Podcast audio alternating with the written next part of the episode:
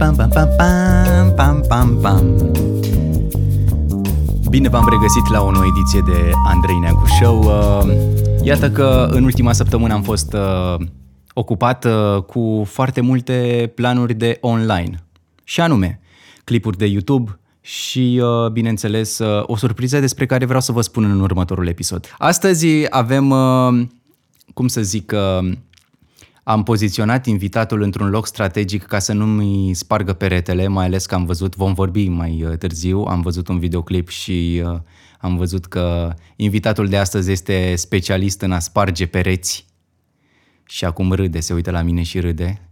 Vă mai țin puțin în suspans, nu vă spun încă despre cine este vorba, dar cu siguranță după ce vă voi spune detaliile din spate, veți pune pauză la podcast, veți urmări videoclipul și apoi veți reveni să ascultați această emisiune pe care o realizez astăzi alături de Cezara Munteanu. Bine te-am găsit! Bine te-am găsit, Andrei! Vai, dar ce voce avem astăzi! Ce faci tu? Foarte bine, mă bucur uh, de prezența ta. Și eu de a ta. Uh, ești îmbrăcată într-o rochiță cu buline. Da, sunt îmbulinată din cap până în picioare. Uh, și la propriu și la figurat. Asta îmi arată faptul că ești uh, foarte deschisă spre patternuri originale și spre uh, chestii artistice. Întotdeauna. Tot ce e creativ e pentru mine. Vom vorbi uh, despre foarte multe lucruri în uh, ediția de astăzi, dar mai înainte de așa facem o introducere și vreau să-mi povestești puțin așa despre traseul tău uh, artistic, despre activitatea pe care ai avut-o de la început până la final. Bine, poți să faci un rezumat ca să nu... Cu care început vrei să... Cu începutul uh, deciziei tale de a explora lumea artistică, lumea teatrului. Lumea teatrului. Păi această decizie a pornit încă din copilărie, aș putea spune. Când eram mică, i-am spus lui mami că vreau să cânt la pian și m-a dat la liceu de artă. Și uh, de la șapte ani am început să cânt la pian. Și întotdeauna cumva cred că am moștenit această latură artistică de la mama, pentru că ea ne-a împins spre activități de genul acesta. Am făcut parte din trupe de dans când eram mici, uh, am uh, cântat în diferite formații, cor și tot așa. Și după care, în clasa 8 uh, eu mi-am dat seama că nu îmi doresc să fac uh, doar pian în viață, că îmi place foarte mult matematica și că aș vrea să mă duc la un liceu care are profil de matematică. Astfel că am renunțat la pian și l-am transformat într-un hobby și m-am dus la un liceu de matematică informatică din Botoșani. Acest liceu avea o trupă de teatru, unde eu am zis să mă înscriu.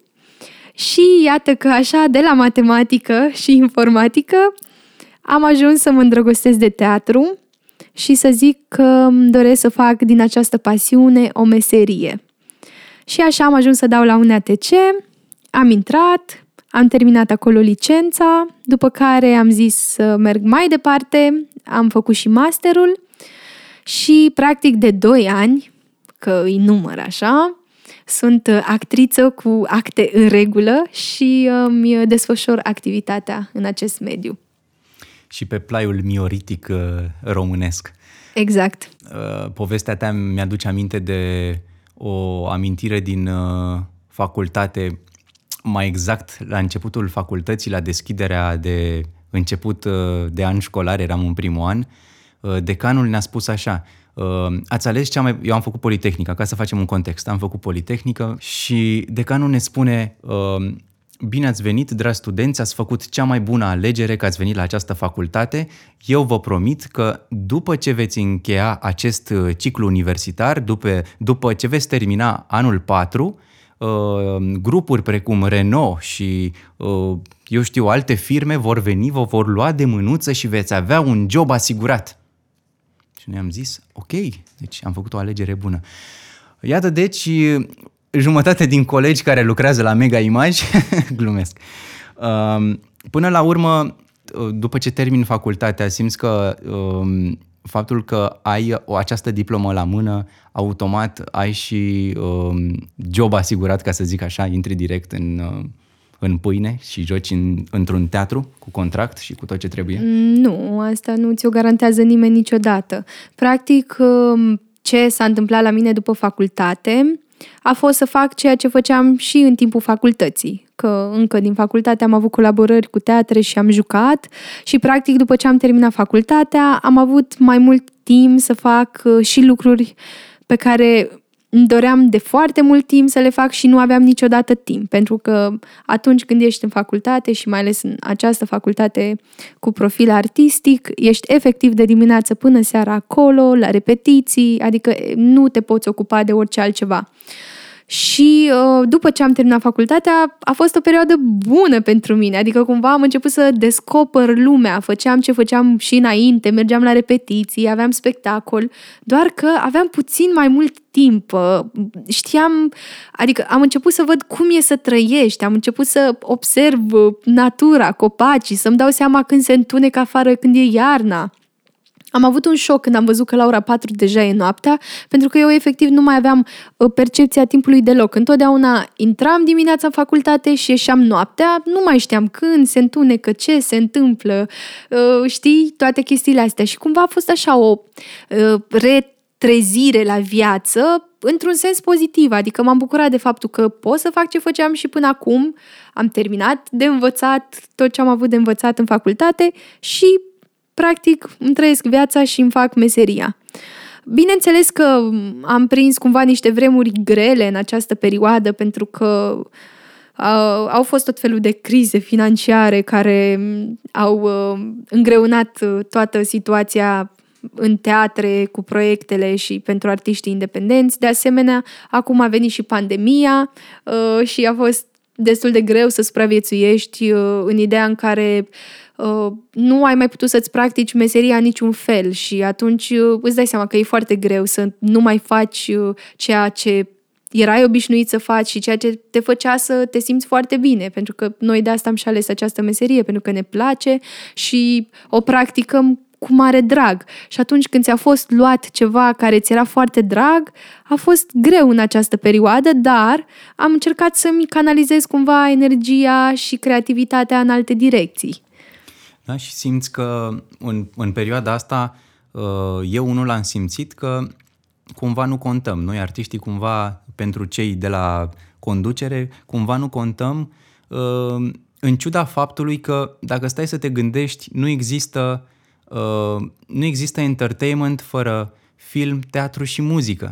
Dacă e să analizăm, când vrei să te relaxezi, te uiți la un film. Filmele sunt făcute cu ajutorul unor actori. Când vrei să te relaxezi, din nou, uh, asculți muzică. Muzica este făcută de muzicieni, dar în același timp, conducătorii noștri spun că noi nu contăm. Bine, nu spun așa motamo, da, dar da. prin acțiunile lor cam asta au spus.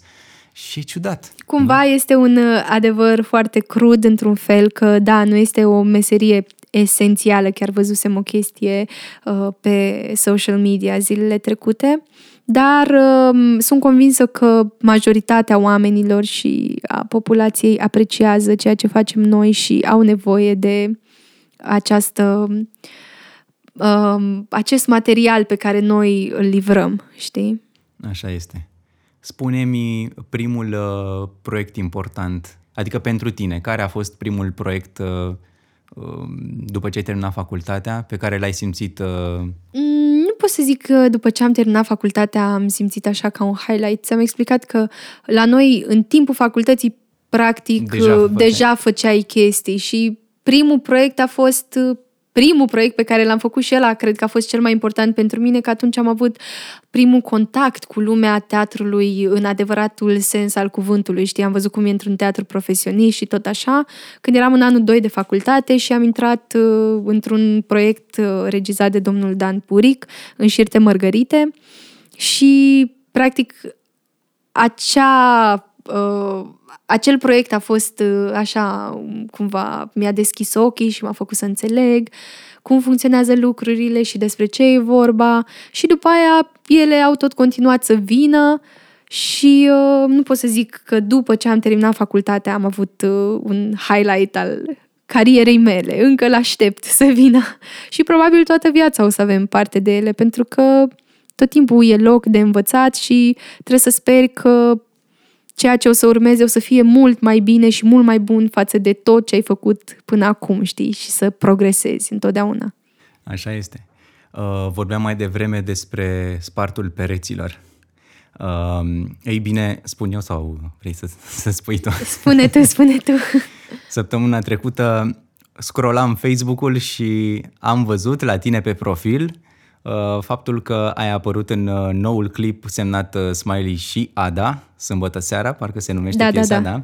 Și la un moment dat există o scenă în care uh, dragostea sparge peretele, ce să mai... Exact. De fapt, am spart doi pereți, nu doar unul. Um, și ce să zic, a fost uh, o aventură. Chiar am făcut un vlog despre această zi de filmare pentru că a fost una uh, specială, cu adevărat. Adică nu, e, nu a fost așa, te duci acolo, știi ce ai de jucat, uh, spui o replică și uh, pleci Orvoar. acasă. Nu, a fost uh, puțin mai complicat uh, decât de obicei, uh, că da, am avut de spart doi pereți, uh, am făcut duș cu apă rece și s-au întâmplat tot felul de chestii. Și uh, da, am făcut vlog despre acea zi de filmare pentru că am zis că merită să o împărtășesc uh, cu toți oamenii și cu toți cei care își doresc să devină actori, ca să vadă că nu e chiar atât de simplu și că nu, asta e meseria, trebuie să faci uh, ce ți se cere, bineînțeles dacă ești de acord și vrei. Dar uh, da, nu e atât de simplu uneori. Și experiența, cum ți s-a părut așa overall, cu toată... Overall, sincer, a fost obositor, foarte obositor. La finalul zilei eram cumva așa stoarsă de energie pentru că am filmat foarte mult, am pus foarte mult suflet, ne-am dorit să iasă foarte bine și um, cumva, bineînțeles că există un consum. Ne-am și distrat, ne-am și bucurat de ce s-a întâmplat acolo, dar... Și Um, presupun că nu mai suporți melodia când o asculti așa over and over again. Bine, da, am ascultat-o în continuu, în continuu ziua respectivă pentru că am filmat pe ea și uh, deja Adică ajunsesem chiar să nu e o o învățăm. ofensă, știi? Adică eu spun asta și despre piesele mele. Știu ce zici, da. Uh, uite, spre exemplu, ții minte când am filmat camera ta? Da. Uh, în ziua respectivă, pur și simplu, cred că am avut pe puțin 100 de play-uri la piesă. Da, da. Și uh, plus cele pe care le-am ascultat în timpul montajului. Uh, clar, n-am mai ascultat piesa o bună bucată Da. de timp ca să pot să-mi reactivez plăcerea de a asculta o piesă. Și cred că așa se întâmplă. Nu știu, nu știu despre tine, dar în, uh, în cazul meu, uh, o piesă care este super difuzată pe radio uh, ajunge la un nivel de saturație în, în mintea mea, astfel încât cred că am nevoie de vreo lună, două, trei uh, să, să, să treacă senzația asta. Da, da, da. Și acum dacă asculti piese din copilărie pe care le detestai, pur și simplu acum îți plac. Tot ce-ți aduce aminte de copilărie e plăcut. La mine cu piesele, m, eu nu ascult radio, în general. Um, Am anumite stiluri de muzică și melodii pe care îmi place să le ascult atunci când sunt în mașină sau na, când sunt acasă, dar de obicei când îmi place foarte mult o melodie, o ascult în continuu o perioadă foarte bună de timp până când îi nebunesc pe toți cei din jurul meu cu acea melodie. În general îmi place să o caut, să încerc și eu să o cânt la pian, să încerc să cânt acea melodie și cu vocea și practic după ce reușesc să o învăț bine, să o sune așa cum mi-ar plăcea mie să o cânt și eu. Să dai un personal twist. Exact. După aia mă satur de ea, nu vreau să o mai ascult. Nu știu, așa e, adică așa funcționează la mine lucrurile. Și da, trebuie să aștept mult, mult timp după aia până când pot să o ascult din nou. Până și pe cea pe care o înregistrez eu, știi? După ce am înregistrat-o, nu mai e, gata. A fost, am făcut-o, nu vreau să o mai ascult, știi? Uh, ți se întâmplă ca anumite piese să se transforme în taguri mentale care ulterior îți aduc aminte de momente din viața ta? Spre exemplu, dacă asculti o piesă din 2005, nu știu, un Backstreet Boys sau un ceva, Da, să-ți cu aduc aminte siguranță. că eram la Oradea și eram în vacanță cu părinții Da, sau da, în sfârșit. da. Sigur, se întâmplă asta foarte... Cred că, na, tuturor ni se întâmplă să avem melodii care ne amintesc de anumite momente plăcute în general sau mi s-a întâmplat să ascult melodii pe care să le asociez după aia cu alte momente care s-au întâmplat, dar pur și simplu am simțit că e pe feeling-ul momentului respectiv. Da, da, da. Adică, da, muzica e magică, muzica cred că vindecă și că ne face foarte bine. Nu știu, mi se pare că, și vreau să te întreb și pe tine, mi se pare că experiența de a te bucura de muzică în ultima uh, decadă, să zic așa, mi se pare că s-a schimbat și este într-o continuă schimbare. Ți se pare că mai este o... mai ascultăm muzica cu aceeași plăcere sau s-a ajuns la un nivel de saturație atât de disponibilă, este online, o poți asculta pe Spotify, pe YouTube și așa mai departe, uh, versus cum o ascultam când eram copii, așteptam uh, să vină ora de exemplu, exemplu din copilărie. Uh, ascultam uh, cele mai noi piese, le ascultam la radio. Internetul nu era atât de, de la îndemână ca acum și la, în general posturile de radio dădeau cea mai șmecheră piesă la fix, la 12 fix, la 1 fix și așa mai departe. Așteptam să se facă fix ca să ascult piesa preferată și uh, o apreciam altfel cumva. Acum ce se pare că te mai bucuri de o nouă lansare, de o nouă piesă sau cum e cu experiența asta de uh, eu zic online. că în, în copilărie nu ascultam prea mult radio, în general îmi luam casete și sau ascultam așa, da? ce îmi plăcea și tot așa, o ascultam de foarte multe ori sau ascultam muzică clasică, mergeam fiecare vineri la concert, că eram la liceu de artă și mergeam să ascultăm concerte. Uh, și îmi plăcea foarte mult.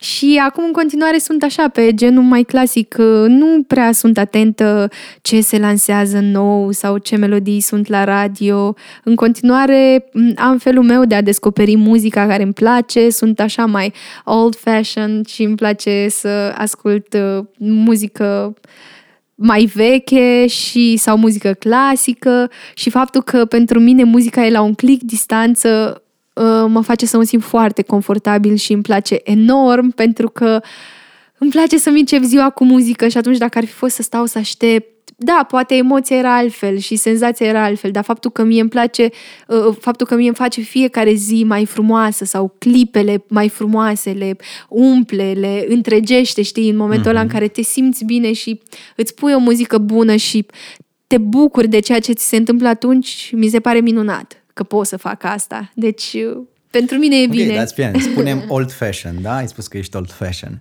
Uh, alege una din cele două situații. Un click distanță cu mouse-ul pe un calculator sau ai discul vinil sau CD-ul sau în sfârșit pe care îl ai, este al artistului, este o legătură, legătura dintre tine și artist.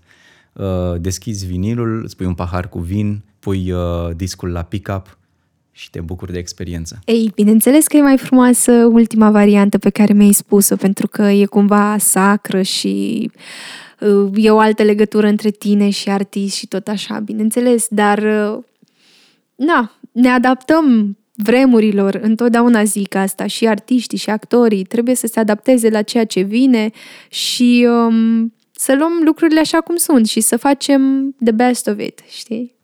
Și în teatru mi s-a părut că s-a întâmplat uh, aceeași chestie, mai ales în această perioadă de autoizolare, în momentul în care spectacole au apărut uh, disponibile for free în mediul online. Uh, cumva, cumva a fost fain că ai, ai avut șansa să explorezi, să vezi anumite piese la care nu ai fi putut ajunge cum, cum au fost cele de la Teatrul Național din Londra, care au difuzat, nu știu dacă mai fac chestia asta în prezent, dar au difuzat tot felul de, de, de piese super faine.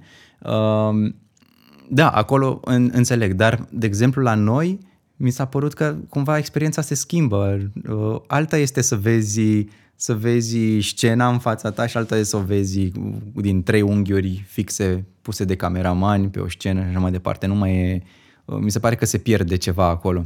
Da, cu siguranță. Asta a fost, cred că, o măsură uh, disperată, în vremuri disperate, știi, să cumva să-i ținem pe oameni în contact cu teatru.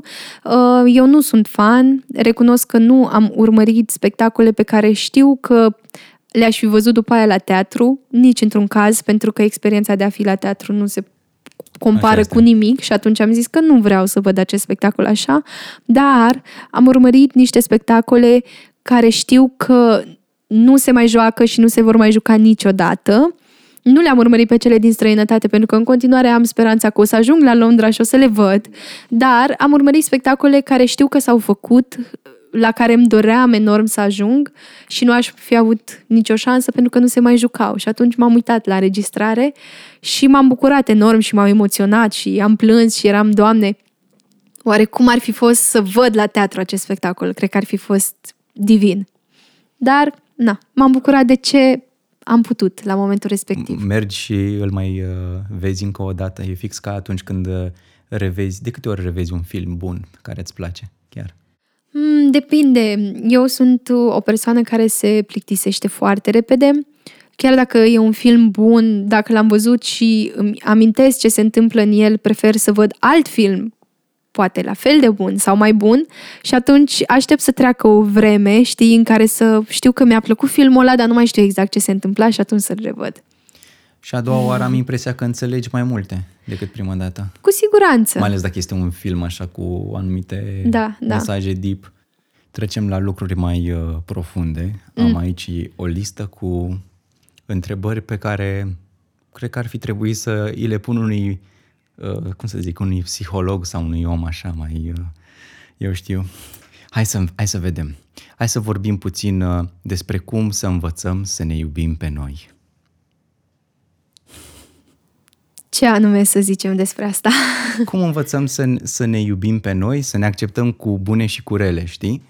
E, am citit la un moment dat un, un studiu care spune că pentru a reuși în viață, în orice domeniu, deci nu contează, nu vorbim de o profesie anume, uh, trebuie prima dată să, să începi să te iubești pe tine ca să poți să oferi iubire celor din jur și automat să emani energie și să te duci în direcția, în direcția canalizată pe care tu ți-o dorești.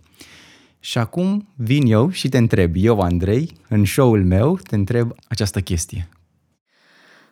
Legat de mm, cum să te iubești cu pe tine, eu întotdeauna am avut uh, o teorie și o părere că um, fericirea e o alegere pe care o facem în fiecare zi. Deci noi zilnic avem atât de multe alegeri de făcut, pur și simplu trebuie să vezi în ce direcție mergi.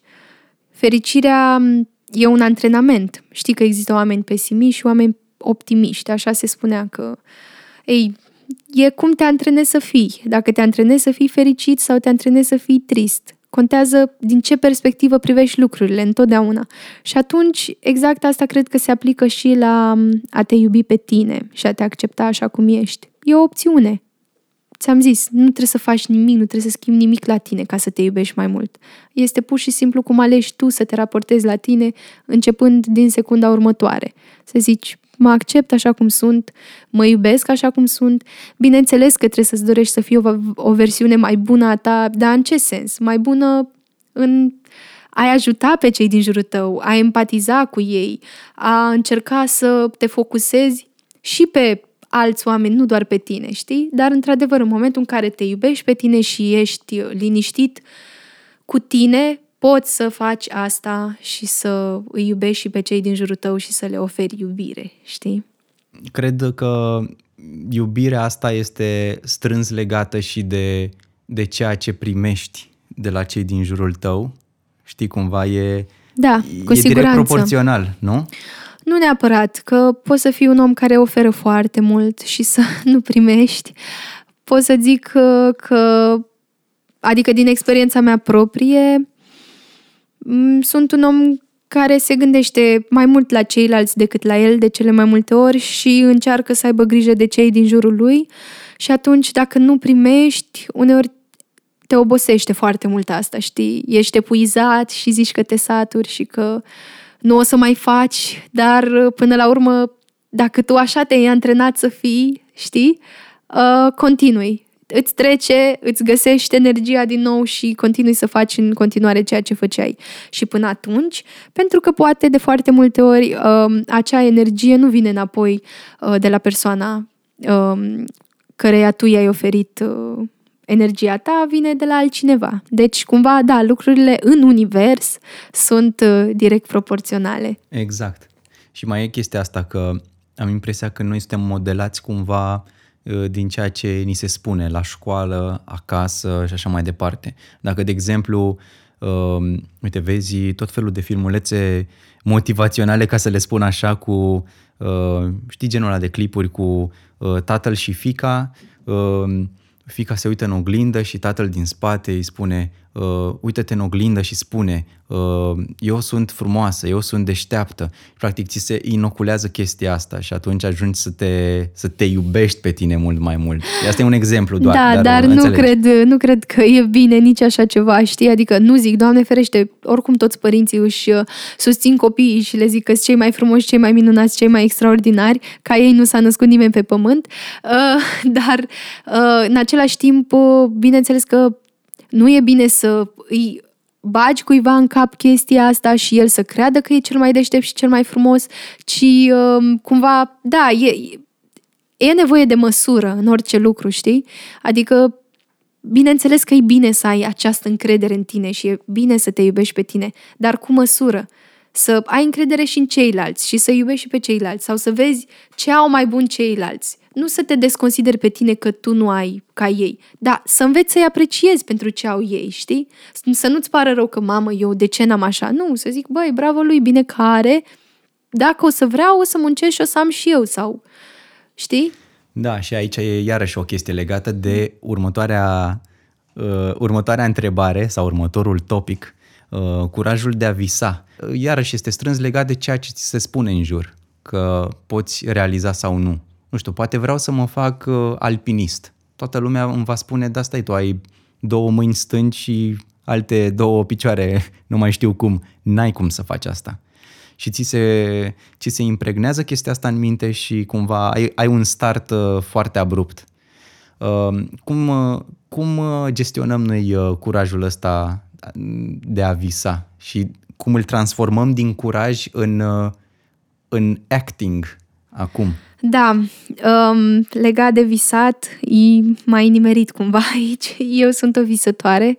Cred că 90% din viața mea și din timpul meu mi, mi le petrec așa, visând, uh, mergând pe nori. Dar îmi place foarte mult, mă face să mă simt foarte bine. Asta cumva îmi dă speranță și um, privesc așa către noi orizonturi. Deci eu zic că e foarte bine să visezi. N-am avut niciodată nevoie de curaj să visez pentru că întotdeauna am visat și am visat cât mai departe și visând departe lucrurile s-au întâmplat așa cum mi-am dorit, știi?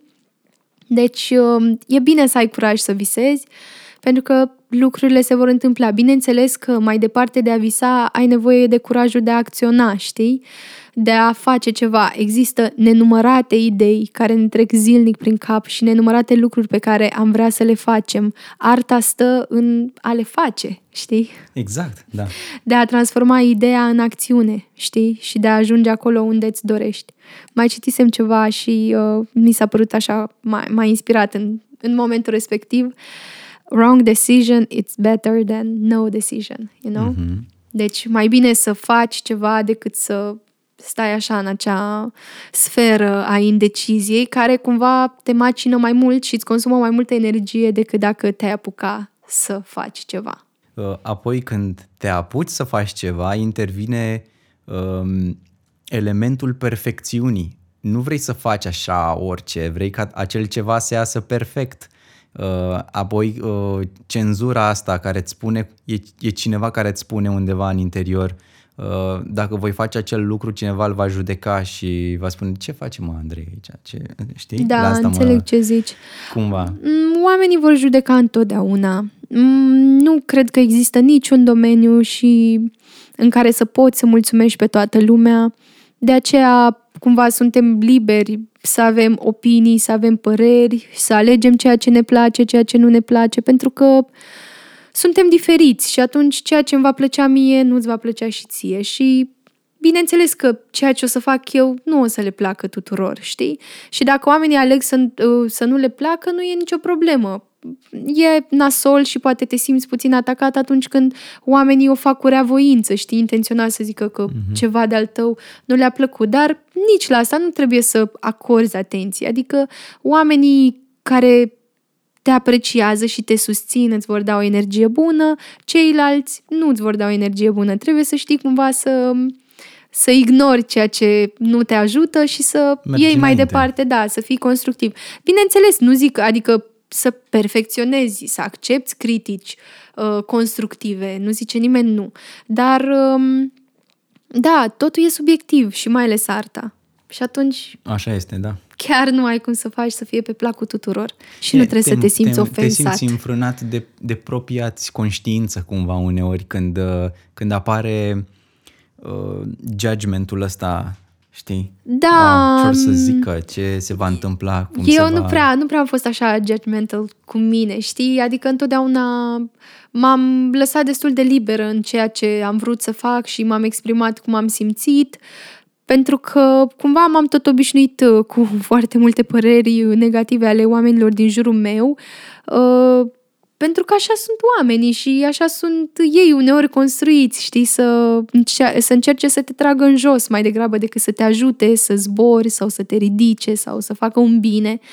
Și atunci uh, am un talent extraordinar de a, de a ignora toate aceste, știi, gânduri un parazitare. firewall, un filtru. Da, de- sincer, sincer, ajungi să ți-l construiești pentru că, nu, asta e, n-ai, n-ai cum altfel. Da. Uh, Spune-mi, te rog frumos, un moment uh, funny din, uh, din timpul unui spectacol. Wow, Mm, avem multe, mai ales că am și jucat în uh, câteva comedii și foarte, foarte drăguțe. Îmi place foarte mult uh, să joc în comedii pentru că oamenii pleacă cu un vibe extraordinar după aia și îi simți așa cum le-ai făcut uh, seara mai bună. Um, ce, ce moment să aleg? Nici nu știu. Uh, aveam un spectacol de comedie în care m, un coleg întotdeauna avea o replică la care improviza uh, ceea ce avea de zis ca să mă surprindă și ca să mă facă să râd în scenă, probabil, nu știu. Și da, ăla era cumva cel mai funny, pentru că întotdeauna mă pregăteam psihic pentru ce prostii o să scoată pe gură ca să nu, să nu Să mă nu râzi. bușească râsul, da, și să rămân în situația aia în care eram, știi? Și da, alea cred că erau funny, dar cumva orice e funny în context, știi, e amuzant pus într-un context. Așa că dacă ți-aș povesti eu acum, nu cred că ar fi la fel de amuzant, știi, ca atunci. Deci când o să fie, o să fie Credeam că ai avut spectacolul, un o să vă moment din invit. Asta. S-a împiedicat cineva pe scenă, a căzut cortina, a căzut ceva, ceva de genul ăsta super pseudo-dramatic, tragico-comic. Cum. Nu, nu, nu, n-am pățit de astea, adică da, s-a întâmplat să se ude scena și să alunece cineva să pice și a fost amuzant la momentul respectiv, dar nu, alte chestii uh, așa, accidente, sau poate pur și simplu nu-mi vin în cap acum, știi? Trebuie să mă gândesc puțin. Dacă tot uh, ne-am uh, reîntors în zona asta artistică, uh, trei, uh, trei piese preferate pe care le... Am o, am o tradiție, întreb aproape, aproape, chiar toți invitații au această întrebare. Trei piese care cumva îți plac foarte mult sau care te-au marcat în vreun fel. Uh, care se joacă la teatre în București sau pe care Trei le-am piese citit? muzicale, trei piese ah, muzicale. Trei, mă, eu mă gândeam, vezi, piese, mă gândeam la piese de teatru și asta voiam să te întreb dacă... Așa, trei piese muzicale. Păi, uh, ți-am zis și mai devreme că ascult uh, Bohemian Rhapsody pentru că Mhm. îmi place la nebunie și o ascult uh, așa pe repeat în acest moment al vieții mele. Um, stai să mă mai gândesc. E greu uh, de ales, că nu știu ce să zic, muzică clasică sau altfel de muzică. Știi cum e? Ce-ți vine prima dată în minte? Mm, Păi îmi vine cam ce am cântat eu, uh, știi? Uh, Can't Help Falling in Love. O ascult acum foarte mult. Love of My Life. Um, ce să-ți mai zic? Uh, Summertime, Ella Fitzgerald. Da. Ți-am zis patru deja. Nu știu, sunt multe. Îmi iubesc muzica, ți-am zis. Și îmi face foarte bine și atunci depinde foarte mult de modul în care sunt și na, ce, ce am chef să ascult atunci. Cred că la un moment dat voi face un playlist cu toate aceste recomandări muzicale ale invitațiilor mei și le voi pune și pe aceste patru. Așa că îți mulțumesc pentru că mi-ai dat mai multe, mai multe titluri. Cu drag. Um, un film care ți se pare emblematic. Godfather. 1, Wow, 2, chiar, nu- 3. Chiar nu mă așteptam să spui asta. Ăsta e, da, mi-a plăcut enorm. Godfather, toate trei și oricum m- iubesc să mă uit la filme poate și din cauza meseriei sau poate nu. Și de-aia am făcut și eu la un moment dat, uh, am scris pe blogul meu o listă cu top 100 de filme care mi-au plăcut foarte mult. Inițial uh, voiam să pun 50, Mm, acum cât a fost pandemia, am, am scris și pe blog și am zis cu siguranță oamenii au rămas fără idei de filme și ce ar vrea să vadă și am zis să împărtășesc cu ei uh-huh. 100 de filme care mie mi-au plăcut foarte mult și a fost o muncă foarte grea, sinceră să fiu, pentru că am scris pe o foaie toate filmele pe care le-am văzut la viața mea și au fost wow. foarte multe și după aia din aceste foarte multe filme am selectat câteva și după aia trebuie să mai fac iarăși o selecție și o selecție și am ajuns la aceste 100. Oricum, ordinea în care le-am pus este aleatorie pentru că multe mi se par uh, foarte bune sau uneori simțeam că poate ar trebui să fie undeva mai sus acolo în topul ăla. Deci, uh, dacă căutați acea listă de filme, eu zic că sunt 100 de filme care merită văzute în viața asta. Unde pot găsi? Pe cezaramunteanu.com, acolo aveți toate Am informațiile. Înțeles. Contul meu de PayPal după emisiune. uh, mă surprinde că ai ținut minte toate filmele pe care le-ai văzut în viața Le-ai uh, gestionat, uh, le-ai scris undeva? Da, le notez, le notez. A, de fiecare notez, dată când okay. văd un film, îl adaug și asta faci acolo. din copilărie? sau? Uh, nu, nu din copilărie, din facultate și după aia la un moment dat am început să adaug filmele pe care mi le aminteam că le văzusem și mm-hmm. care erau bune. Tu folosesc uh, IMDB? Și eu la fel. Și acolo pun un check. Da. de fapt nu pun check, pun rating. Dau ce ah. notă consider că merită filmul. Da, da, da, da. Și așa am impresia că am o gestiune mult mai ok. Apoi intru în your ratings și da, văd da, toate da. filmele pe care le-ai uh, pe care le-am văzut. Uh, da, este, este foarte fain. Numai că eu am o problemă cu filmele acum în 2020. Am impresia că mari giganți Uh, de exemplu Netflix, um, apar pe scenă și schimb, schimbă complet toată industria, în sensul în care, unu, se fac filme pe repede înainte, doar ca să existe conținut, și doi, și de cele mai multe ori, chestia asta duce la un film nu tocmai grozav, și doi la mână, uh, conținutul exclusiv. Cum, de exemplu, acum uh, e un nou serviciu Apple TV Plus, unde există filme cu actori de top, cum ar veni, Hollywood, la care nu ai acces. Aș vrea să le văd, dar mă obligă să-mi fac abonament. Nu vreau să ajung să am 5 abonamente în 5 da, da, locuri da, da. diferite, plus cablu TV, plus, plus, plus, se adună. Se adună și e cam scump. Da, da. Cum ți se pare situația? Ce să zic, eu um, mă uit în general la filme bune, zic eu, și la seriale bune Asta cu anumiți contest. actori și atunci uh, dacă e conținut făcut doar ca să fie, cu siguranță nu mă voi uita la așa ceva. Poate încep un episod și îmi dau seama că nu mă interesează sau mă uit la o bucată din film și zic, Doamne, de ce l-am început? Dar, um, da, asta cu accesul și faptul că trebuie să-ți faci mai multe abonamente și tot așa, e vorba de marketing, e o industrie și fiecare încearcă să câștige pe ce direcție poate, știi? Clar, dar tot Și noi, da, suntem niște victime colaterale. Mm-hmm. Vrei să vezi, plătești, nu vrei, nu plătești, tot așa. Ei, mai există file list la îndemână și acolo poți să găsești absolut orice. Ilegal? Un site de torrente, adică... Da. Mi-a plăcut reacția ta. Asta arată că folosești doar surse oficiale, ca să zic așa. Folosesc surse oficiale, dar dacă este un film bun pe care nu-l găsesc nicăieri, bineînțeles că apelez și eu la ce se poate. Ce se Știi? poate, să nu numim. Să nu numim. Da, bună treabă. Uite, uh, acum că ajungem la final de episod, să zic așa, uh, două întrebări. Uh, prima ar fi, unde te găsesc ascultătorii? Putem să facem reclamă la site, la Facebook, la Instagram.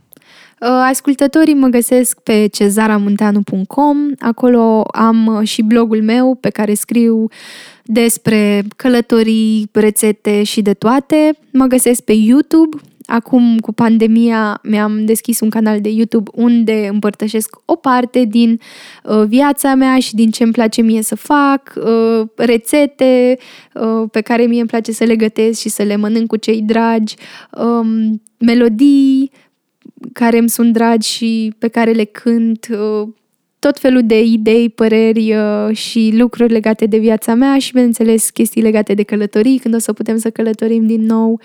și tot așa. Și pe Instagram, folosesc și Facebook-ul, dar mai puțin. Mai mult Instagram, YouTube și uh, pe website. Da, uh, foarte inspirat uh, username-ul Cezara Moon Da, Teanu. Cezara Moon Teanu. Uh, Cezara Lună Teanu. Exact, da. Am Da. zis să fac o combinație, că am văzut că se poartă așa. Da, se poartă, e în trend. Oricum, sunt foarte supărat pe tine. Aceste rețete pe care le postezi pe Facebook și pe YouTube apar în feed-ul meu în cele mai nepotrivite momente, tocmai atunci când aș vrea să mănânc ceva, când îmi este foame sau când am uh, decis că este o oră la care nu ar mai trebui Dar să trebuie mai mănânc. mănânci. O, crede-mă că am primit de la multe persoane plângeri să-mi spune O, Doamne, mi-ai făcut poftă sau acum vreau să mănânc asta. Și eu zic că nu e nicio problemă, tocmai de asta v-am arătat cum se face. Puteți să vă faceți singuri, puteți să mâncați oricând vă doriți. Deci vedeți partea bună a lucrurilor. Dar trebuie să recunosc că de fiecare dată când edit, editez un filmuleț cu o rețetă, Mhm. wow, deci mi se face foame, mi se face poftă de ce găteam atunci, pentru că durează mult cât editezi și te uiți în continuu la mâncarea e, aia. E și atașată emoțional de acele cadre pentru că probabil uh, îți aduce aminte uh, cum, uh, cum se simțea, cum mirosea preparatul uh, Da, și cum 100%. gusta.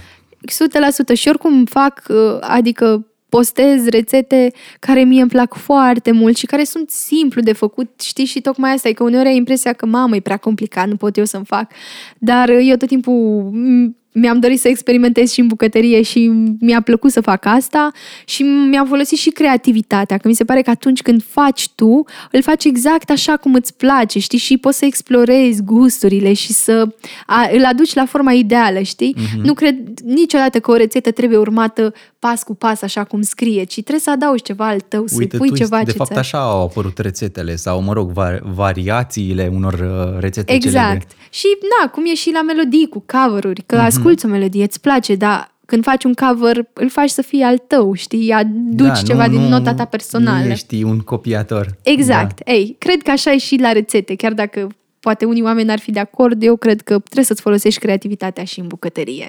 Da, data viitoare vom face un podcast de la tine din bucătărie Ar fi super.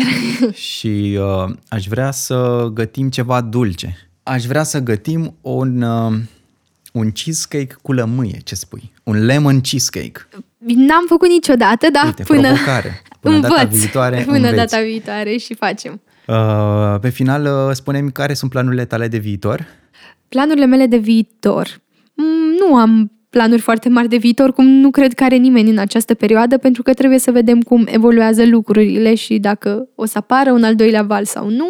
În continuare o să fac ceea ce am făcut și până acum, episoade. online. Da, exact, Așa. conținut online. Și să-mi postez mie în feed rețete la ore nepotrivite. Am înțeles. rețete, E- tot felul de chestii. uh, Poți să jucăm și teatru la teatrele de vară, unde o să se poată, Mhm. adică orice activitate e binevenită, treptat, treptat s-au reluat uh, și filmările și toate astea, deci uh, trecem înapoi la treabă, ca să zic așa, dar ușor.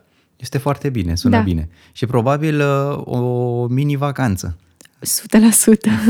Știi că îmi plac vacanțele, da, o să vină și o mini, mare, nu știu, vedem. Încă nu m-am gândit, dar cu siguranță vor fi că eu fără vacanțe nu pot supraviețui. Și mai ales după perioada asta ar fi cazul să, Da. să ne bucurăm și de afară. să Exact, zic exact. Așa, da. Pe asta ziceam că nu a fost atât de rău în pandemie, mi-a plăcut cumva, dar singurul gând care mă înfricoșa acum era că nu mai pot să plec în vacanțe, știi, să călătoresc și în Da. afară, să mă duc cu avionul, să, nu știu, undeva mai departe decât ceea ce puteam vedea aici cu mașina. Da, asta era singura mea frică, dar cred că o să-și revină și lucrurile în... Ca de fiecare dată o plăcere să vorbesc cu tine Da. și uh, aș, sta, aș sta la vorbă cu tine încă, încă o oră, încă două ori, dar uh, iată, uh, am setat o întâlnire la un uh, lemon cheesecake și uh, cred că acel episod va fi făcut uh, cu video ca să vedem Sigur, uh, sigur. preparatul. Mulțumesc foarte mult pentru faptul că ai acceptat să fii aici la mine în emisiune. Și eu îți mulțumesc. Și uh, mulțumesc și a- pe această cale, uite, îți mulțumesc uh, verbal pentru uh, implicarea în proiectele mele de pe albumul Versus, în speță camera ta, vrăjitoarea, mulțumesc foarte mult. Cu tot dragul. Așadar, dragii mei, uh, cam aceasta a fost uh, ediția de astăzi, o ediție cu multă veselie și bucurie și gânduri frumoase. Uh, până data viitoare, vă invit să dați un follow, subscribe și așa mai departe pe orice rețea de socializare doriți și evident pe uh, aceste platforme de podcasting uh, Andrei Neagu Show mă găsiți pe Spotify, Apple Podcasts, uh, Mixcloud uh, și bineînțeles uh, Google Podcast. Sunt foarte multe, uh, dar îmi place mie să, să le repet pentru că sună așa mai pompos. Oricum, până data viitoare, eu vă salut. Pe curând!